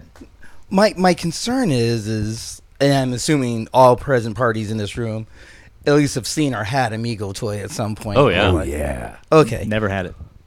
Wow. Fucker. What is wrong with you? I never dug the style. And that's gonna go to what I'm about to say. I with what's out there now between hot toys and things of that nature, which are higher end. Right. I think that the market for Mego figures is limited to collectors such as us. I I agree. and I don't know that Target's the best selling for that because if it's being sold at Target, that means that they're making a large quantity of these, and I don't think they're going to sell well because how big is our community that's going to Target to shop for these? That is a good question. That is kind That- of an that's unknown a good quotient. point. It- it- on the numbers angle, that's a good point because I think, I think that uh, the fact that it's Target, the collectors can find it, so it'll be findable if you want them. Right. But as to the numbers thing and the sell through, yeah, I don't know, man. Not only that, but if you got a, I mean, Target's not going to throw a lot of marketing at this, but they'll probably throw some. Yeah. And Migo is back, and where can he get it? Only at Target. And so th- I think at least for the beginning of it, it will be somewhat yeah, successful. I mean, I love. Let's see how it Mego. holds on. I love Migo, but I Right. have to admit it is a nostalgic love. I mean, you pick up an Art Asal- Asylum or a or a f- uh, Four Horsemen, you're just Jesus. Yeah, because Yeah. even like I, if- when uh, Art Asylum was doing the majority of the Star Trek ships of the line and the the Star Trek figures and so forth, they were only producing limited numbers. So Yeah. yeah, they were available in comic book stores and some in retail and you know, and as well as their direct sales that they would do. But because they weren't making these huge mass quantities, they were still profitable. That's yeah, I also agree that could be a concern cuz yeah, they'll sell the initial ones like you said right off the bat and then there's going to be, you know, figures sitting on shelves and then moving to the clearance aisle Everybody cuz Mm. buy that's Migo. what Target does. Buy Migo. When Well, he- you see Migo, buy Migo. In case you don't know Mego, here's a little history on the line. Uh, the line of figures, based on the world's greatest superheroes from Marvel and DC, as well as Planet of the Apes, Tarzan, and celebrities like Joe Namath and Sonny and Cher, I forgot about those. were common sights on store shelves in the 70s and now command premium prices on the collector's market. Not long after licensing a successful line of Micronauts toys based on Takara's sci fi line of Microman Oh, about those. Japanese action figures, Mego reportedly made the fateful decision to pass up a licensing deal with an upstart new movie franchise by the name of Star Wars. Oh God, yeah. As Kenner entered the 1980s flush with cash thanks to the groundbreaking Star Wars merchandising agreement, Mego languished, and the company declared bankruptcy in 1982. Could you imagine an X-wing fighter in the Mego setting? Just Yeah, that's how much bigger that would have that's had to pretty be. big. If that's that's one of the that, I think that's one of the good things about Kenter getting it is they they they went for the three and three quarter. and Sure, Oh, you you Kenner get rocked they it. knew that the the the the vehicles were going to be a major you got a lot less cardboard. Let's just put it major- that way. yeah, a major thing. And now, f- four decades removed from Migo's heyday, Abrams and Namath are set to reintroduce Namath's niece, namesake Migo action figure, along with the rest of the revived company forthcoming lineup, at Migo's San Diego Comic Con panel on July 20th. The, to- the toys are slated to appear in Target stores and online, so not just there, uh, beginning July 29th. Oh, it's going to be Oh. online too, Yeah. not like Target online. Just I'm betting Target online. okay, Yeah. because Target online I could see doing well. because a lot of us nerds use Yeah. those apps or the And online you- purchase and then buy it and then go pick it up at the store. That's true. In Target Online, um, even now, you can get a lot of discontinued figures, Yeah. excuse me, and things from there. Um, you can still buy the Devastator. Oh yeah. Um, yeah, the Titans Return Devastator Wow. pack from their online store. I didn't Hmm. know that. I might have to look into that. Mm-hmm.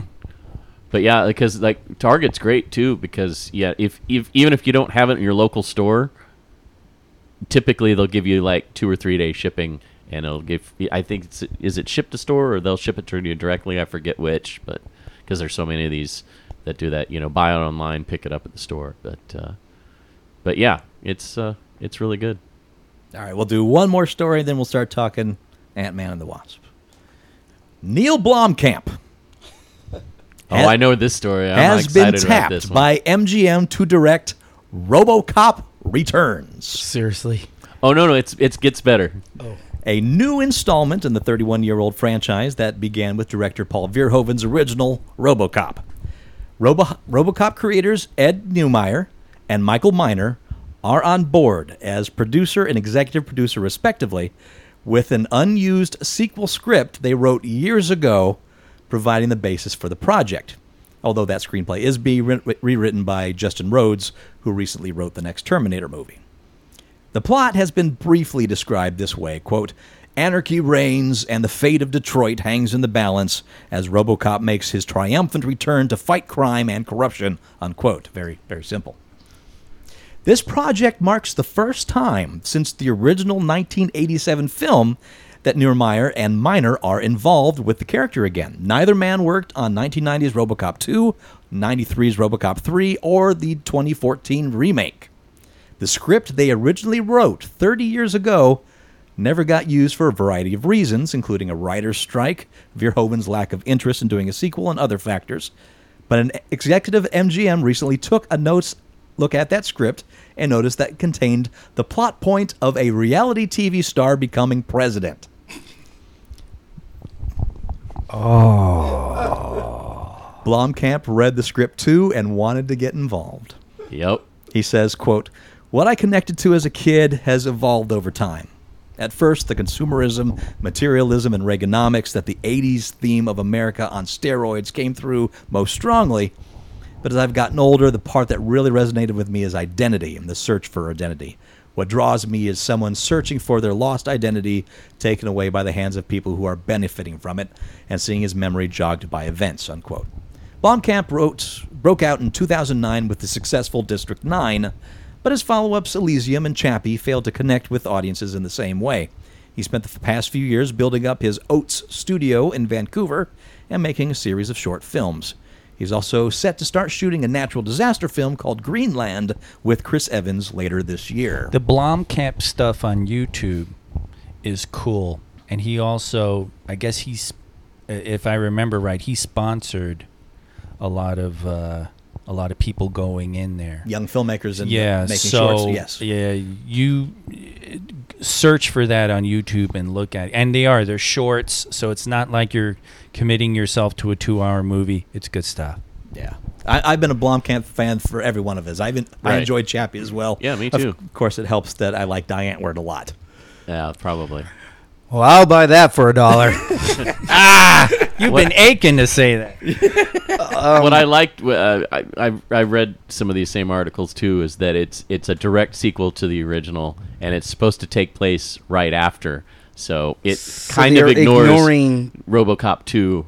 but so they're ignoring the reboot that they Yes, did. Yes, Oh, wow. Yeah, they're going back to the '87 film and continuing continuing it from there. So I was Wow. very pleased to hear that, and you know, if it's done well, Yeah. I get it twice in this episode. Uh, it could be really, really good. No, So that's- I'm excited. The, the pedigree behind it is is giving me a lot of hope. and they bring in Peter Weller.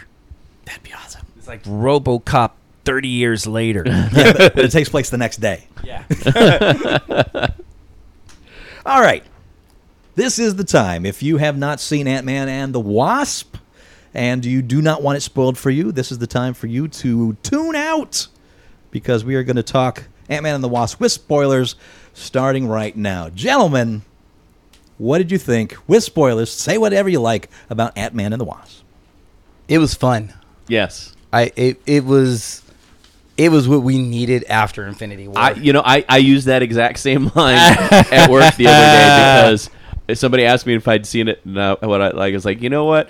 I needed a lighthearted, fun, enjoyable Marvel movie after Infinity War because Infinity War just had so many heartbreaking moments that it was just like, like some that I, I was surprised at how much it was affecting me because I went in going like I know it's a movie I know what's going to happen and I know that a lot of these characters are going to die et cetera et cetera and then it's still like when it happened I was just like I got something in my eye um, you left her feeling some kind of way. oh huh? yeah I, I, I felt completely like it was like it's like I knew what Infinity War was going to be but I still felt like when I walked out of there that it was completely def- I just felt defeated. It's like you know I knew these guys weren't going to succeed. So seeing that, absolutely, I would I totally agree with you one hundred percent.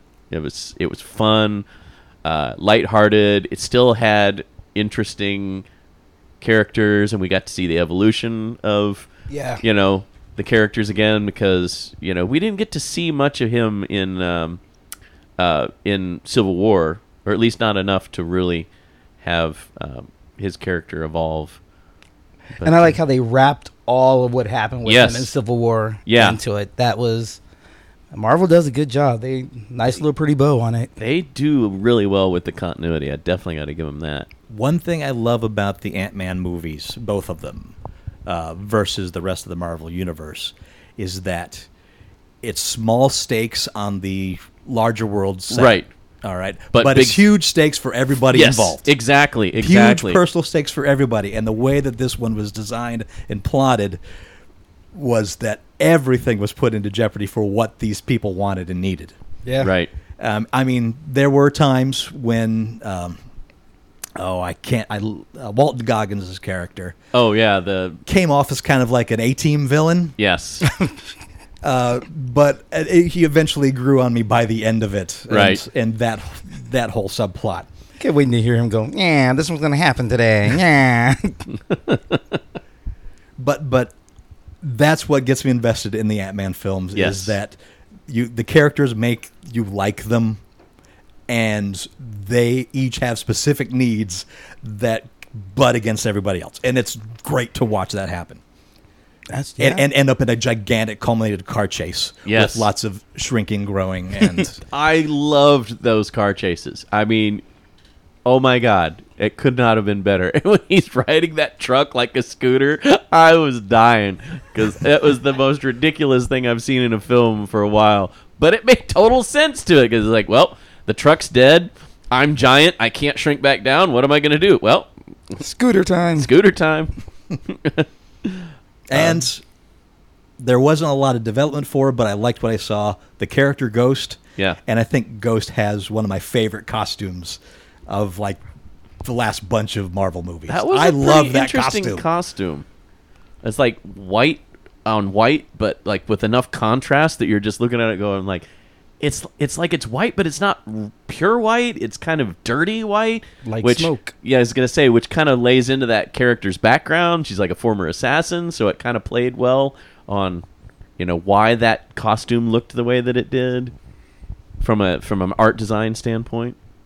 Um, I honestly don't get why she had the costume yeah, in the movie. I, I don't know if that well, was she, explained she did, well. Or, Yeah, she did say that it helped her control her Yeah. powers. Okay, a little bit. Then. It- All right, and it so- was just giving up over time. Yeah, it too just- powerful to deal with. All It's right. just yeah, it was it was destroying her, and all it did was slow it down her, you know, her degradation. Um, yeah, a, a lot because I, I was going through a lot of the like, you look really cool, and I don't know why. Um, I gotta say, I was, I loved the de aging that they did in the first Ant Man and the Oh, Wasp Oh, This one looked for amazing. and seeing, um, you know, Lawrence Fishburne. Lo- uh, the Lor- uh, Lawrence Fishburne was amazing too. I was surprised because I totally flashed back to you know the '80s and seeing him in movies, going, "Wow, he looks amazing." And then seeing uh, what's her name, Uh, Michelle Michelle Pfeiffer. Pfeiffer, I was dumbfounded, especially when you know enough about how they do this de aging process. Because they don't use a lot of CG, which everybody's like, "Oh, it just looks so fake because they're- it's all CG." It's like, it's mostly makeup and light CG because that was the what they established in the first one with uh, Jesus, my brain just Michael suddenly stopped Douglas. working. Thank you, Michael Douglas, because Michael Douglas, I I We couldn't must be get an hour over. and a half into the show. Yeah, right. uh, I was amazed at how good Michael Douglas looked in the first Ant Man and the Wasp, and- or excuse me, first Ant Man um, in that intro. But seeing him again in this film, seeing Michelle Pfeiffer, seeing Lawrence Fishburne, and going, I'm I'm just blown away by what they can do with with some makeup and a little bit of CG. Now, It was still impressive. still runs into a little bit of that uncanny valley, But and I not think most of much. it yeah, not much. I think most of it was like you know because they're trying to do it while the characters are moving and so forth. There were times I had to But- look for it, and I, and I was looking for it. But I will say Michelle Pfeiffer's looked the best because like that scene where she looks at herself in the mirror and it's actually not her, and and then shocks and then he wakes up, you know, and he's like, okay, that's weird to have this connection with her, but uh, but yeah, no, I loved the movie, loved it. Although I thought the Michelle Pfeiffer fixing ghost Yeah. was, was a real Deus Ex It was- Machina. Yeah, it really was. I, it was like really convenient how that she's like, nope, you know, she's like, I know she just tried to kill me, but let me fix her real I got quick. this. All right, uh, let's uh, let's talk the uh, the two post credit scenes. The, The- first, the first one first. the- the mid-credit Thanos, scene- the Thanos co- scene. You know, that was so tough. I, I knew they were going to have to do something along those lines. And it still I hit you, didn't it? It still did because I was sitting there thinking, okay, maybe, maybe this will be the, the, the final, you know, at the very end, the, the, the post credit scene instead of the mid credit scene. But, you know, when it happened and I'm sitting there and I'm like, okay, this is. I was like, oh shit, this is why they're gonna explain why he's not in Infinity War, and yeah, ugh, ugh, pain. Yeah. When I saw even, even the whole theater I was in, even though we knew it was coming at Yeah. some point, you knew when you walked in to the theater that somebody's getting Yeah. dusted. And the It- way they did it too was so heartbreaking because he's in the 'Cause he's he's in the stuck. quantum realm, and he's like, you know, okay, guys, I got it, guys, Guys? and then they go back out, and the, just the the the ash, and I was just like, fuck. Yeah, I was like, I knew it was coming, saw it coming. Oh, but I didn't feel it until it got there. and it was everybody too. Yeah, That was the everybody. that was the hardest part because I'm sitting there and I'm like, okay, maybe it'll be you know the mother and the father, and she'll like, nope, it's all three of them. man. Shit, shit. You Although, gotta- although he was in there grabbing, if I remember right, The quant- healing- quantum healing thing- particles. yeah. For- yes, for For Ghost. ghost. Right. Which So m- I guess apparently she still needs to be stabilized But or did something. ghost get dusted? Uh, we don't know. quantum healing particles is a magic wand word. I just want to say that Yes, right here. You're, you're not wrong. and I'm hoping it's not the magic wand word that saves Avengers Four. Just, just But the quantum realm being what it is could be what saved Scott oh yes, in the in there because if he'd have been outside, he Sure. might have been dusted too. We uh, But I- don't but we I- don't know, but because time doesn't work the same way in there. sure. I just don't want them to Voyager this thing. Oh yeah. Uh, Oh where, yeah. where, where warp tachyon particles are exactly what we need to fix this issue. Uh, yes. I guess we'll find out in what eleven months, ten months. Ten. Yeah. Commander Counting K, it what do you down. got for us there? Well, I I I really want to see the movie now. You haven't seen the movie yet? No, I hadn't. I thought you gotten to it. did. That's I- why we're doing the spoiler I talk. did not get Well, to it this oh, week. shit. He could have said something. Ah. Yeah, you. Yeah, you- no, I I was like, yeah, I, I didn't see it, so let's let's I'll let you guys roll. Oh, well, like see, you now- said, now if I you don't feel want to hear terrible. the spoilers, uh, get, you know, Get out of tune out, Dodge. now. So I was like, yeah, I'll just, yeah. see, now I Well, feel poop- terrible because I just poop in brought the up some of No, the no, most. no, no, no, no, no, no. That's why I didn't say anything because I knew if I said something, then the spoiler talk would become non-spoilery, and then we wouldn't get anywhere. So All right. Final credit scene. Yeah, the very The, the, the, very ant end. drumming scene. I've, I've seen a lot of uh, complaints about that. I was Yes. hear- hearing some, some of the theaters like, that's all we get, blah, blah, blah. I, I same thing happened to me in my theater. Like What else did you want? A lot of people- got dusted. a lot of people got up after the mid credit scene, and a couple people were like, "What are you guys doing? There's a final credit scene. This is a Marvel movie." Which I was like, I've thought that every single time I've seen one of these movies and people gets up, get up and leave, Mm-hmm. and then I was like, you know what? I'm f- glad somebody finally said something. So the final credit maybe- scene's almost always a joke now, though. maybe five people sat back down, but the majority of the theater ended up leaving. And I had very mixed feelings about it. I understand the complaints because it's like, wow, that's all we get after we just had this major moment. But at the same time, you know, it makes sense, you know. Here's this ant that has been pretending pretending to be Scott for the last, you know, Basically, three programmed or four to be- days. Yeah. Yeah. programmed to be so, and is continuing to do what he was supposed to do because there's nobody to quote unquote shut him off. right? and and if you watch the way that beginning starts Yeah. it actually pans through the house Yeah. and you see that the emergency broadcast is on Yep. and everything else The so- world is in chaos. Yeah. the world has literally gone to shit, and it's like you know, it's it's one of those kind of the band played on moments. Yeah. and that's why I said I have very mixed feelings about it because it, it made sense for the film, even though it kind of felt like, well, they could have done something else, but at the same time, it Maybe fit. expectations. It fit- it could be, it could like be. like it. I- it realizes Yeah. something is going on, and it breaks its programming to become proactive. I don't know. I think because of the nature of what the Ant Man and the Wasp movie was and how we said it's a lighthearted, fun film that you Mm-hmm. Yeah. needed after, it did hit that heavy point with that mid. I think you needed that funny Yeah. at the end of it, you know, just kind of wrap it up and be like, no, we're still lighthearted. And then the. It it would have helped if they hadn't used that exact shot in the promotional trailer. In the- yeah, in the that's trailer. very true. uh, yeah. Um, and then with Your final the- credit sting should not be in your promotional trailer. and then the what is it? The Ant Man and Ant Man and Wasp will return? Question mark. nice. That was a very nice moment. I was like, oh, I absolutely loved the Michael Pena scenes. Just, I was he stole dying. the first movie. I was like, Yeah. it's like when he was doing the flashback stuff, and uh, when he was on the, the Oh. quote unquote truth serum. It's not a truth serum, and he's like, he's like, you know, tell us about Scott, you know. Tell us your relationship to Scott Lang or whatever it was that Yeah. he, he goes all the way back to the beginning. he goes, That's not what we meant. And he's like, Oh right, so you know, and then he goes on and he's doing the you know, the you know, the voices for the characters as they're saying the lines that he's reading. And I'm like it's funny because it's like the character, but it's out of character for that that individual and just like but but it's his storytelling style. It's like, hey, yeah, you want to be best friends? Okay, hug. right. Yeah, Ant Man films have a specific tone, and if the tone didn't work for you for the first one, this Oh, probably didn't work for you either. Yeah. it's it's serious, but without being too serious. It's like they know what they're they know what they're going through is ridiculous. They understand it and they still have fun with it. So This That- one made me like. I'm sorry. Go ahead. I was just going to ask, better than the first? Equal Because I'm to. hearing I'd say that equal from to. I a do, say it was yeah. about equal to. Equal? This one did make me like um, the Hope Van Dyne character more because Yes. I didn't care for her in the first. she was hard to like in the first one. Yeah.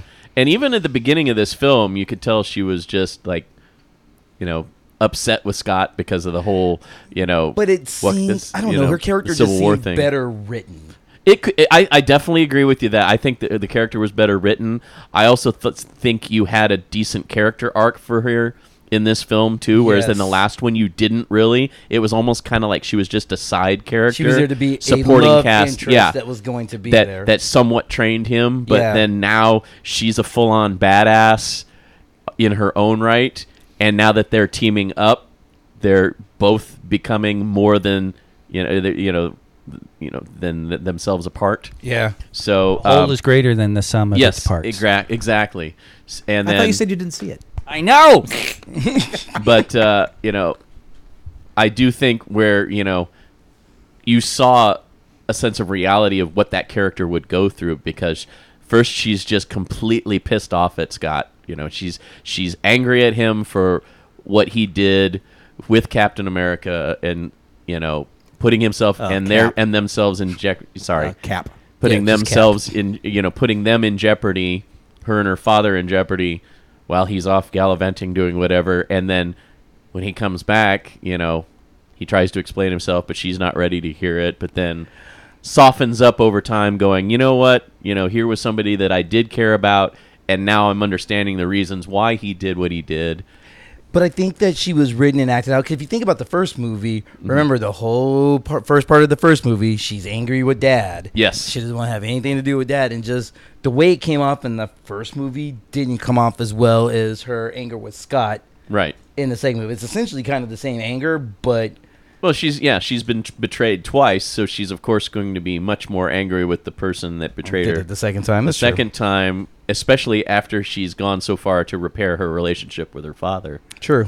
and you know and hank you know hank is hank he's he's equally lovable and and irritating at the same time throughout the film you know perfectly p- portrayed by michael douglas so i i, I really enjoyed his performance of course as well I wonder if they're ever going to touch on the way he is in the comics.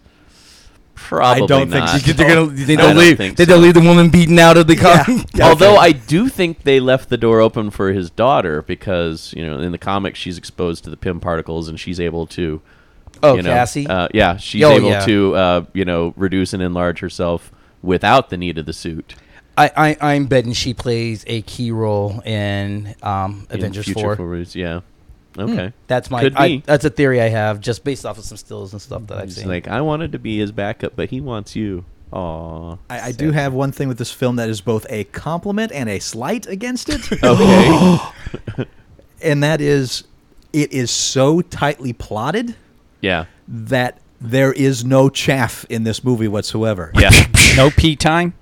Right. oh yeah, no. Yeah. Like, oh, I. like I any any any reference in th- that you see in this film will get called back to in some form later on, and be worked into the plot in some way. Yeah. I or at barely- least be a payoff to a joke. I barely made it to the credit sequence because I, I mean, and I, I hadn't been drinking much during the day, and I, you know, I because I was As Jeff setting will up, want to do. and then I, you know, I had my soda, but I was only Oh, sipping soda. it through Okay. the, I was sipping it through the, through the film, but towards the end, I'm like, fuck, I really got to pee, but I don't want to stop watching this film because Catheter, okay, I yeah, got there it. was Yeah. there was literally. No moment that I could go. Okay, this is not important to the film. I can get up and go. Yeah, down." make sure Ev- make sure you clear yourself before you go into the movie. Everything in this movie is Chekhov's gun. Yeah, Yeah. Everything. And definitely. I, I I think, that- which again, kudos to writing such a dense plot, but at the same time, character moments to let breathe that are just character moments are okay too. I'd I'd almost say Walton Goggins and his, you know, his crew were the closest you would get to that to, to being Shaft moment, but But it was an extra it was layer so in, the, in yeah, the plot. it was so woven into the overall arc story arc that and you need Yeah. theirs for Yeah. the security company's payoff. Yep. At the end. so- exactly. But I did like them on the truth serum at the very end Right. too. It is truth serum. like I said, it's a it's a compliment and a slight. Yeah. yeah. So yeah, I, agree- I agree with you on that. Any other comments about Ant Man and the Wasp? I can hardly wait to see it. You should. You'd really enjoy it. It is beautiful in 3D. Yeah, I Um, I'll saw it tell in Hmm. you that 3D. much. I saw it in 3D. Um, It's one of the first ones I've seen in 3D in a while because the last few I didn't bother to go see. in Yeah, me 3D. neither. okay, I can. I oh, just thinking about the trailer. I see that they probably made like that scene where she's running on the knife looks Mm-hmm. nice in 3d and the quantum universe. Oh, yeah. my god, the quantum Yeah. realm. Sorry, not Okay. quantum universe. and um, much like microverse. the first much like the first one when he's in the quantum universe the second uh, at, toward, at the end in the post edit post credit scene take a good look at it Yeah, you know, just like and you may have missed in the first one where it shows eternity um, if you watch this one you'll see something in oh, it too okay. Okay. Cool. All right, what did you think of Ant Man and the Wasp? Write to us, comments at uglycouchshow.com. And until next week, I am Master Torgo. 80s Jeff. Commander K. and big black And we'll talk to you next week in Geek. Carl, it's so good having you back. Thanks for being always here. when you guys need me here You're glorious. Some good comics and toys insight. Well, you're welcome anytime. You know. comic toy Superman. I'm only welcome when my- my husband lets me out. yes, we did. I'm only welcome when my wife lets me out the house. Oh yeah. Well, there's that. She's you know. coming around.